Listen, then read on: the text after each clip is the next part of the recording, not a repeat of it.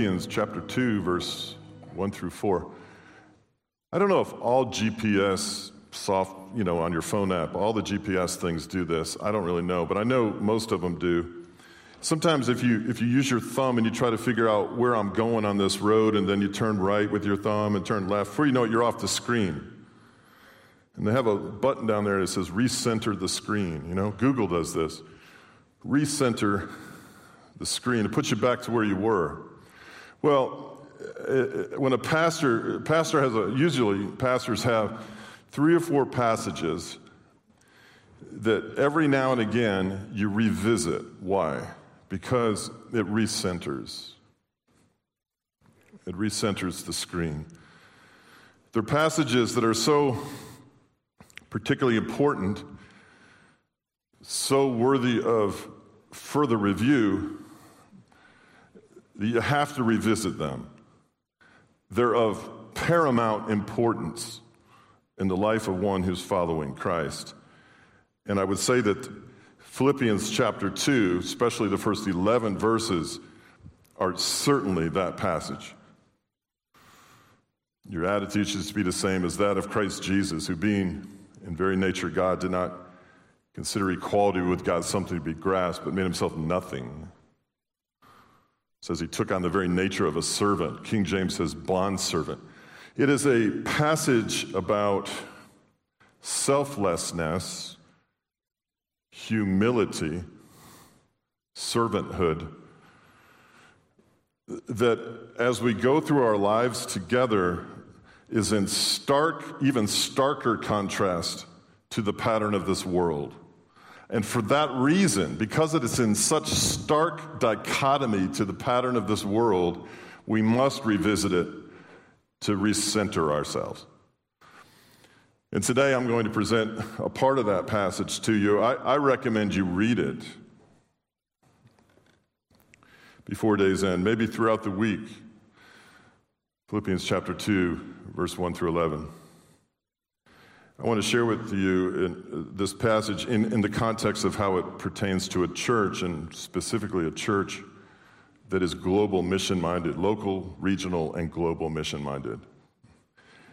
As I look back over 25 years of ministry, I, my, my first years in ministry were highly and intensely peppered and flavored with global missions. I ultimately became a missions director in a church of 7,000 people and, and I was intimately acquainted with what missionaries did, didn't do, what they went through, the struggles they had, the fruit they were bearing, the rest they needed. But more than that, I was even very much aware of how missions affects a church. Most people are unaware of this. They don't have the vantage point to see it. But missions, a, a church that's mission minded, globally mission minded, has things that churches, has opportunities that churches that are not globally mission minded don't have. Some do missions out of obligation, others do missions out of a passionate, compassionate heart. This is different. So, my indoctrination into missions work, this is back in the day when the model was pretty much send an American off on the mission field. That's not the case now, but nonetheless, there's lessons to learn in that context. So I would frequent Jamaica. Uh, I would go to the Blue Mountains of Jamaica nine times, maybe eight, nine, ten times, and I would teach and prepare and almost provide a sifting process for Americans who thought they were called to go to the global mission field. So they would spend six months in this school, and I would offer them one component of teaching and my job was really to, to ascertain whether I thought, in, in, in, harmony with everyone else there, whether they were prepared to go to the mission field. We didn't want to send somebody to the mission field and then send them back. I remember one girl, I knew she was in trouble when she really, really had a deep, deep, deep hunger and, and longing for pizza. that, man, she wanted a pizza so bad. And then I knew when she found out that the big water tank that provided our cleaning water and our drinking water had a dead cat in the top of it, I knew she was out. I thought, there's no way. If she's almost leaving over a pizza, that dead cat is really going to be a problem for her. Missions. It's, it's, it's something that eventually has to get into your blood.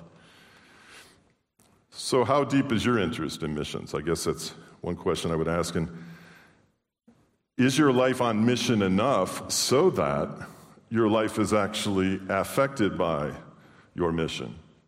Your, your life is directed by the mission that God gave you to reach people with hope. We're moving a few weeks away from a written update on every missions endeavor we have in this church, and I think you'll find it interesting.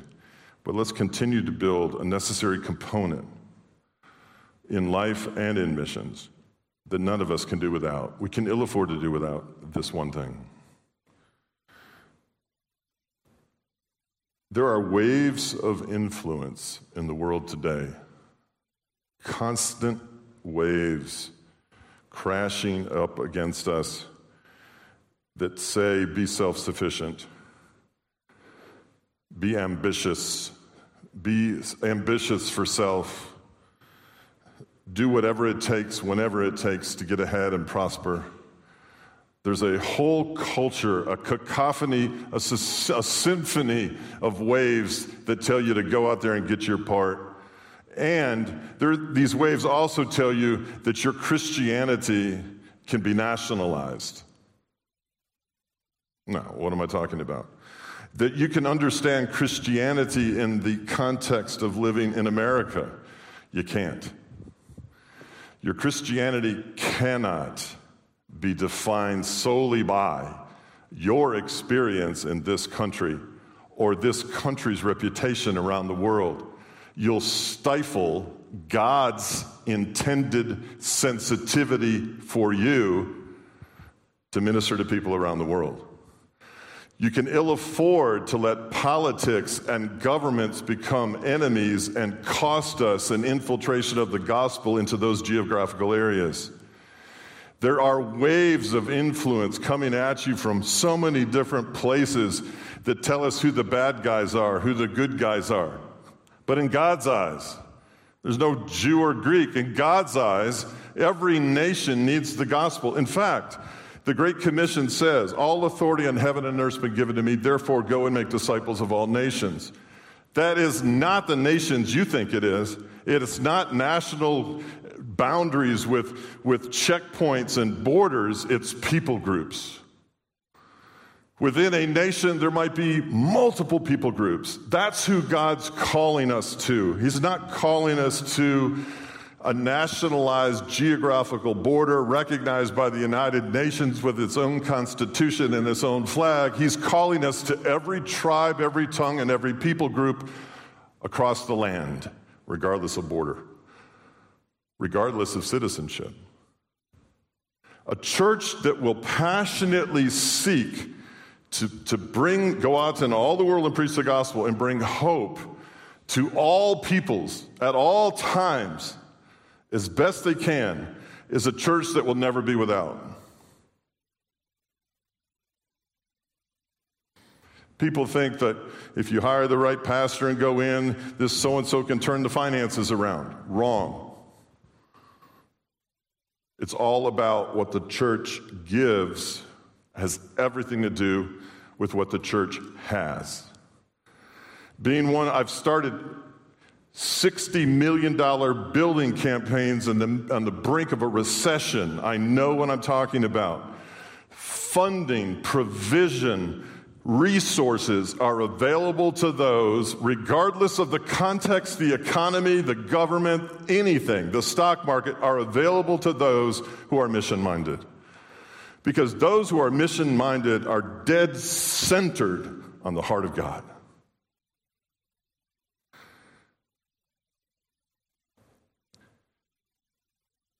We, I remember in a choir one time, this was cute. I hope you think so. The choir director was telling the choir, I think it was here, all right, we've got this thing coming up and we all need to be on the same page with what we're going to wear. So I don't want anyone wearing, he says, don't wear anything sleeveless. We don't want to see each other's armpits. And some woman said, Yes, but I have the right to bear arms. Whatever. So, there, there, there's appropriate time to have rights. The Bill of Rights. Bill of Rights provides us with, affords us incredible freedoms of religion, speech, press, assembly, petition, trial, speedy trial, fair trial, freedom from excessive bail. We have incredible rights. But when you go into the Christian realm, in the kingdom of God, sometimes we have to come to the understanding that there are many people around the world, us included, who really have no rights. Jesus demonstrated that for us. And I'm going to show you here in a minute. It goes like this Therefore, Philippians chapter 2, if anyone has any encouragement from being united with Christ, anybody encouraged by the union with Christ in you? If any comfort from his love, there you go, that's me. I feel great comfort knowing when I make the most incredible blunders, the biggest mistakes, when I commit sin itself, I still have a comfort. Do you not? In this relationship I have with him, he hasn't left me. He, has, he may be disappointed, but he's not, nothing's plucking me from his hand. He's still there. He's, he's faithful. I'm encouraged by that. I'm comforted by that. And if any common sharing in the Spirit, oh, isn't that wonderful when you can talk with somebody and you can share and, and you're of the same mind, the same heart, the same Spirit? There's a, there's a togetherness there, there's a union there. If any tenderness and compassion, then make my joy complete, he says, by being like minded, having the same love, be one in spirit, and of one mind. I guess today in the world, if there's a distinctive about a follower of Christ who's not really following him, it's the lack of humility. If there's a distinctive about the follower of Christ that is following him, it's the active presence of humility. It, it is it is the litmus test. I know we say love, but the world can't recognize love anymore. It's, they got so many definitions. But the world is not humble. The disciple of Christ is. It's one of the last remaining distinctives that separate the Christian from everyone else humility. He goes on to say, Do nothing. Do nothing. That's pretty all encompassing out of selfish ambition or vain conceit. You can take these truths I'm sharing with you and you can apply them to your conversation this morning with your spouse, your children, with God, with your coworker. The church can look at the humility that's present within the body, that body, and the church can evaluate our effectiveness in the world. Do nothing, not one thing. Don't do one solitary thing. Don't do one iota of a thing, he says, out of selfish ambition or vain conceit. He didn't say ambition, selfish ambition. We live in the land of opportunities where the American dream can come true, where ambition is a, is a, is a great attribute, it's a great strength. But is your ambition self fulfilling? Is your ambition costly to others? In your ambition, in your success, in your acquiring of resources, did you have to step on somebody to get there? Do nothing out of selfish ambition. Said another way, be as ambitious as you possibly can. Set measurable goals, attainable goals, repeatable goals, noble goals, God worthy goals. Attain your goals, but not in any kind of self, selfish way. Do nothing out of selfish ambition, or vain conceit. Do nothing that brings attention to yourself so as to defining who you are, who you want to be, who you want to present yourself to be. Do nothing out of selfish ambition or vain conceit. It's not, not something on occasion, but nothing all the time. Do nothing out of selfish ambition and vain conceit. Rather, in humility. In humility. Value others above yourself. You know, if Christ wasn't that way, following him would be so much easier. Sort of. But he was that way, so following him should be easy. The burden should be light if he, in fact, is doing that through us. You and I have a propensity to selfish ambition. He has a propensity to ambition, but not selfish. It was John Ruskin who said, I believe the first test of a truly great man is his humility. I do not mean by humility doubt of his own power or hesitation in speaking his opinion, but really great men have a feeling that the greatest is not in them, but through them, that they could not do or be anything else than God made them Andrew Murray said, The humble man feels no jealousy or envy. He can praise God when others are preferred and blessed before him. He can bear, he can bear, he made them. The humble man feels no jealousy or envy. He can praise God when others are preferred and blessed before him. He can bear, uh, barely hear others praise because he has forgotten and he has received the Spirit of Jesus who pleased not himself and sought his own honor. Therefore, in putting the Lord Jesus Christ, he has put on a heart of compassion, kindness, meekness, long suffering, and humility. Humility is something we should constantly pray for, yet never thank God that we have. Humility. I would say the absence of humility, or can we say the presence of pride, is one of the most easily recognizable issues that come between two people in a relationship.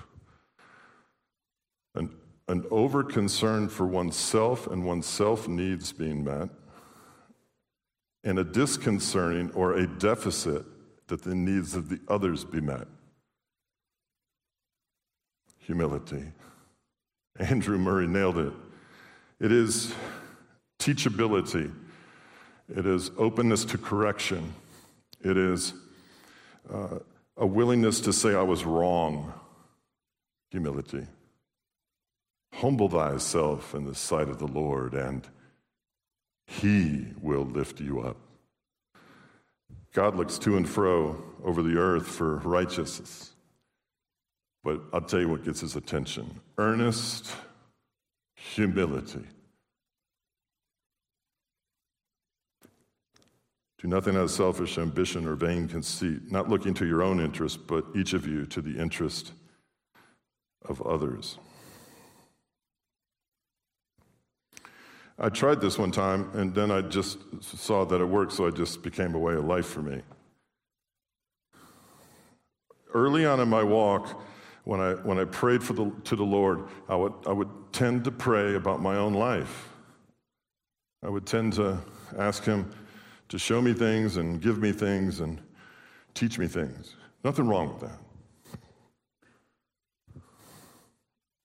Although the, the tenor of the prayer over years now, I'm talking years, the tenor of the prayer really was prayer is defined as Gary kneeling, getting on his face, walking, driving, whatever it is, praying to God so that God would be on the ready to provide Gary with whatever it was he thought he needed and I wasn't always right. The, prayer, the answer to a prayer is always yes or no or not now. Sometimes, early on in my walk and my zealousness and my newness as a Christian, the answer was typically yes. He did teach me, He did show me, He did reveal. He did, he did, he did help me to grow. But after the while, the answer wasn't yes. Sometimes it was no, and sometimes it was not yet. I found out how God can get back to saying yes again. I started to not pray for myself. I started to pray for the things that others needed, others that needed help or provision or salvation or deliverance, had strongholds, people who were confused or lost. I then stopped by natural, stopped pointing out their faults and started using them as prayer requests.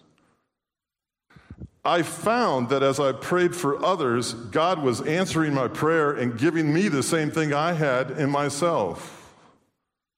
This all started when I looked at the Lord's Prayer. Not that I'm the example, but I never saw the word I in the Lord's Prayer, and that was a tip off to me. Why am I praying about me? When the Lord's Prayer uses us and we and our. I got on that bandwagon with him, and all of a sudden I took off. I began to see that I didn't need to necessarily figure in on my own interest, but the interest of others.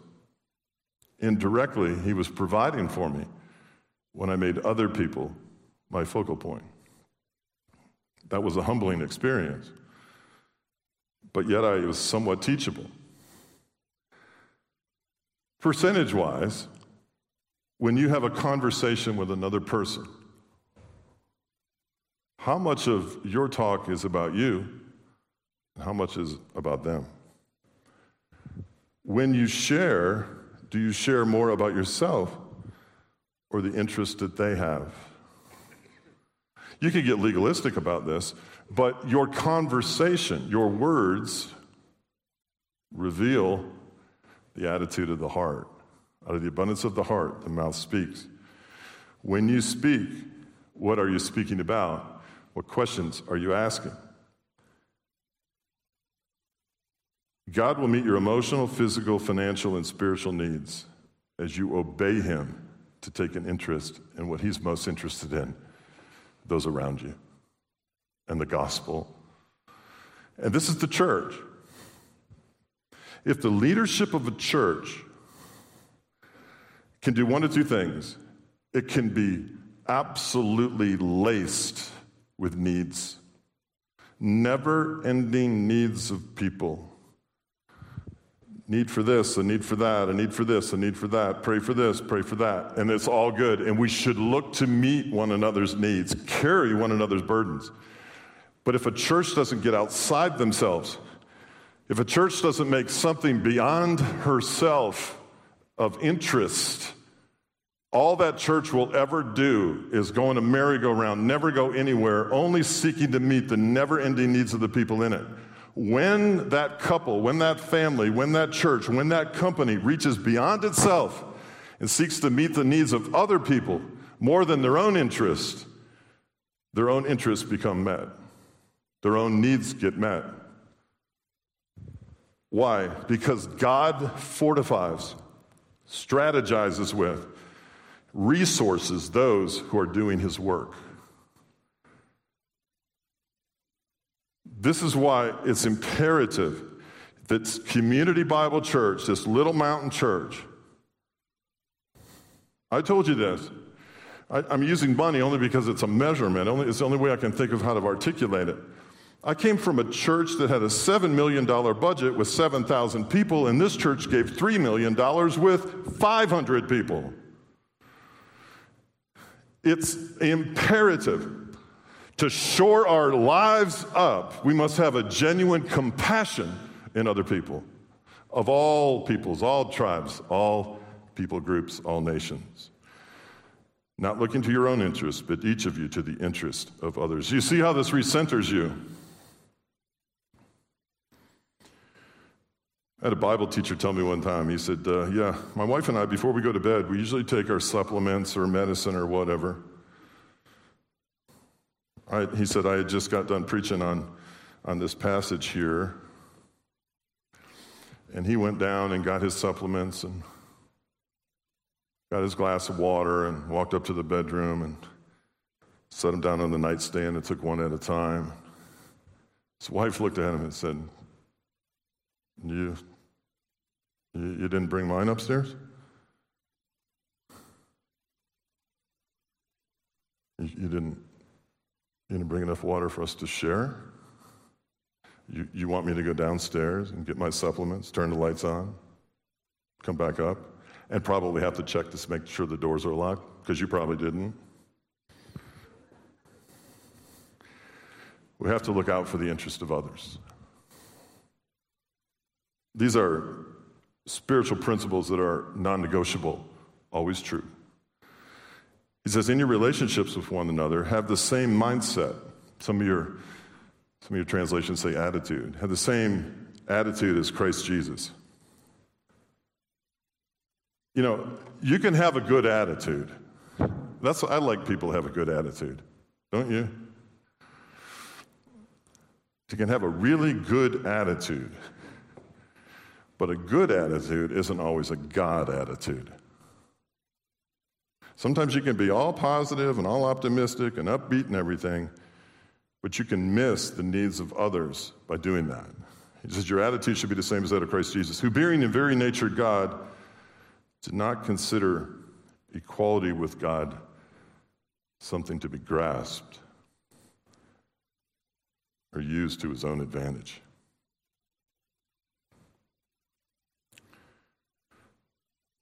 We live in a world where everyone's told they're equal. And the one who ruled over the world and died for it never considered himself equal with God and was God. Our, our goal is equality. His goal was inequality, making himself less. Isn't that interesting? The, the wave of culture says equality, equality, equality, and Jesus says, I'm just going to make myself less. You can have a good attitude, but not necessarily a God attitude. Recenter.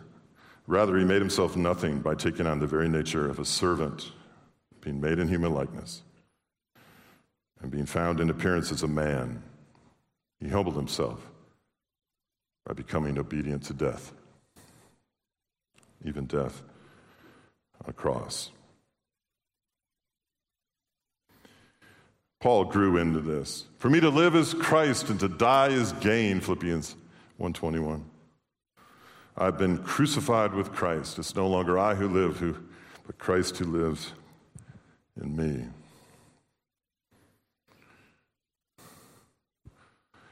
I find this personally in my life. I am called as a man, just like you are as a man or a woman. I'm called to do this one thing to not conform to the pattern of this world, but be transformed by the renewing of my mind. That's what you're called to do. Here's the way it usually works, and it did for a long time with me. The worse the world got, the less I was called to. The more nasty the world gets, the less it's required of me. As long as I'm better than the world, I don't have to be scriptural. And the worse the world gets, I'm not as bad. I'm not called to be not as bad. I'm not called to be slightly better than the world. I'm called to something totally different, as are you to become obedient to death, even death on the cross, to humble myself. Don't allow the paganism of this world, the materialism of this world, the hedonism of this world to water down what's called of you. The worse the world gets, the less we act like they do. And the more the true, the true dying to self that Christ calls us to will get the attention of the world. The world, the worse it gets, and it's getting worse, requires biblical discipleship to yank them out of the darkness, to get their attention, to make transformation and change. We can ill afford to be these Christians that say, well, I'm not as bad as the world, but I'm not, and I'm nowhere near what I'm called to be. No, we're called to die to self. We can't change Christianity because we live in a weird world. It is, it is a very interesting dynamic that's going on. We can't change the world by being worldly either. The standard, the recentered standard of, of how our attitude should be, is right in front of us. It doesn't change in different decades, it doesn't look different, it always looks the same. And that is to have Christ live through us in an ever dying world.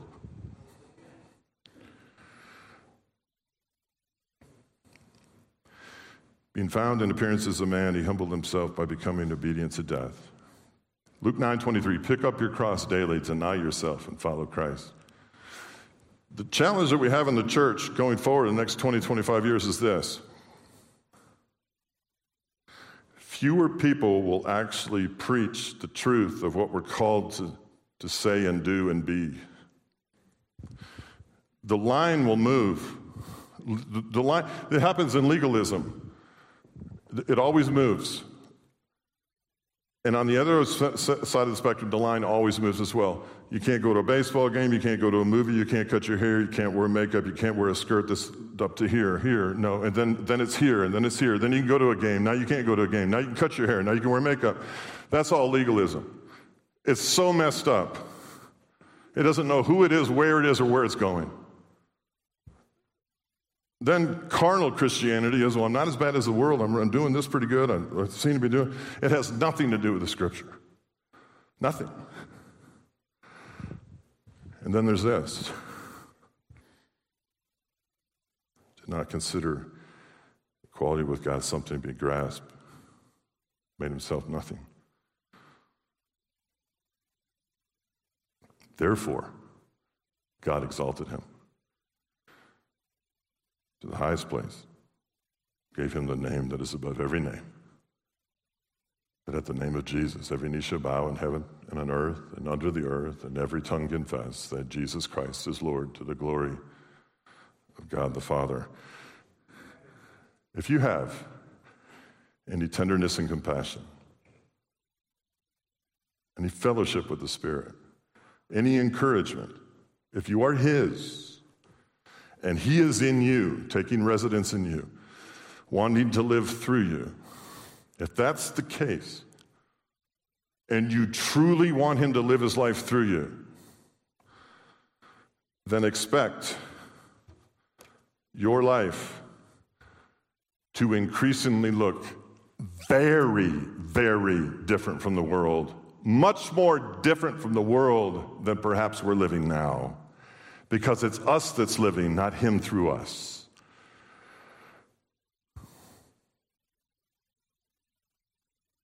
There's a $30 trillion wealth transfer taking place in this country in the next 20 years. $30 trillion being transferred to the millennials and entrusted to them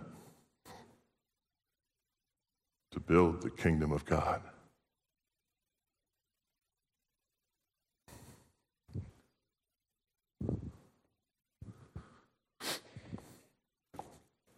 We need a biblical understanding of what it is we're called to do and say and be.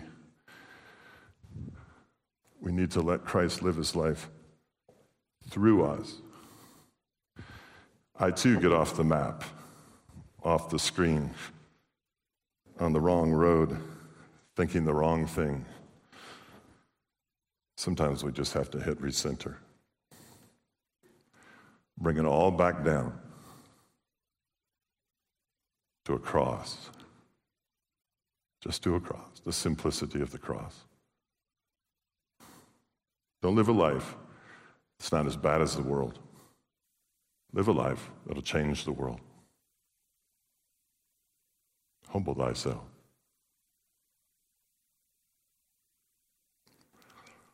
Don't pray for revival in this land. Pray for repentance that precedes it. I watched in the 1990s tens of thousands of people pray for revival and hundreds pray for repentance. If my people, called by my name, will humble themselves and pray, seek my face, turn from their wicked ways, repent, then will I hear from heaven, heal their land. This is it right here. Starts right here. If you do not have elements, please raise your hand and make sure that you get some here. Thank you. Very good.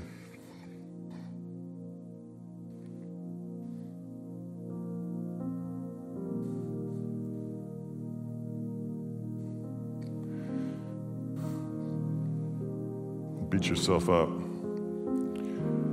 Paul struggled deeply with this conflict between the flesh and the spirit.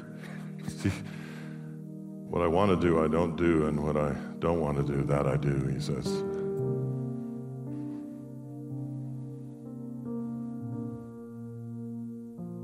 Let Christ live his life through you much more than you live your life for him. You'll be such a stark difference to the darkness the darkness will have to take note. The absence of humility in a marriage causes strife. If not attended long enough, causes resentment. Left on its own, it becomes really difficult to overcome such a divide.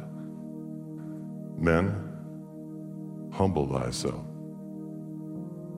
in the sight of the Lord, and he will lift you up. The night our Lord was betrayed, he took the bread and he blessed it, broke it, and gave it to him. You were taken out of the darkness, you were blessed beyond measure. And the only reason you're broken is you realize you don't re- really deserve it.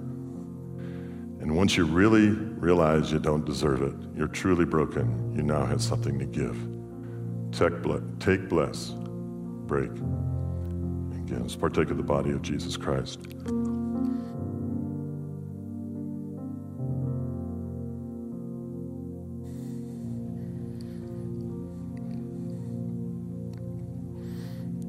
Power emanates from, resides in, it is defined by its immersion in the blood of Jesus Christ. No weapon formed against it prospers. Behold, the Lamb of God who taketh away the sin of the world. Lamb before the shears was silent, humble, obedient to death, even death on a cross. Your sins are forgiven by the blood of the lambs. Partake of the blood.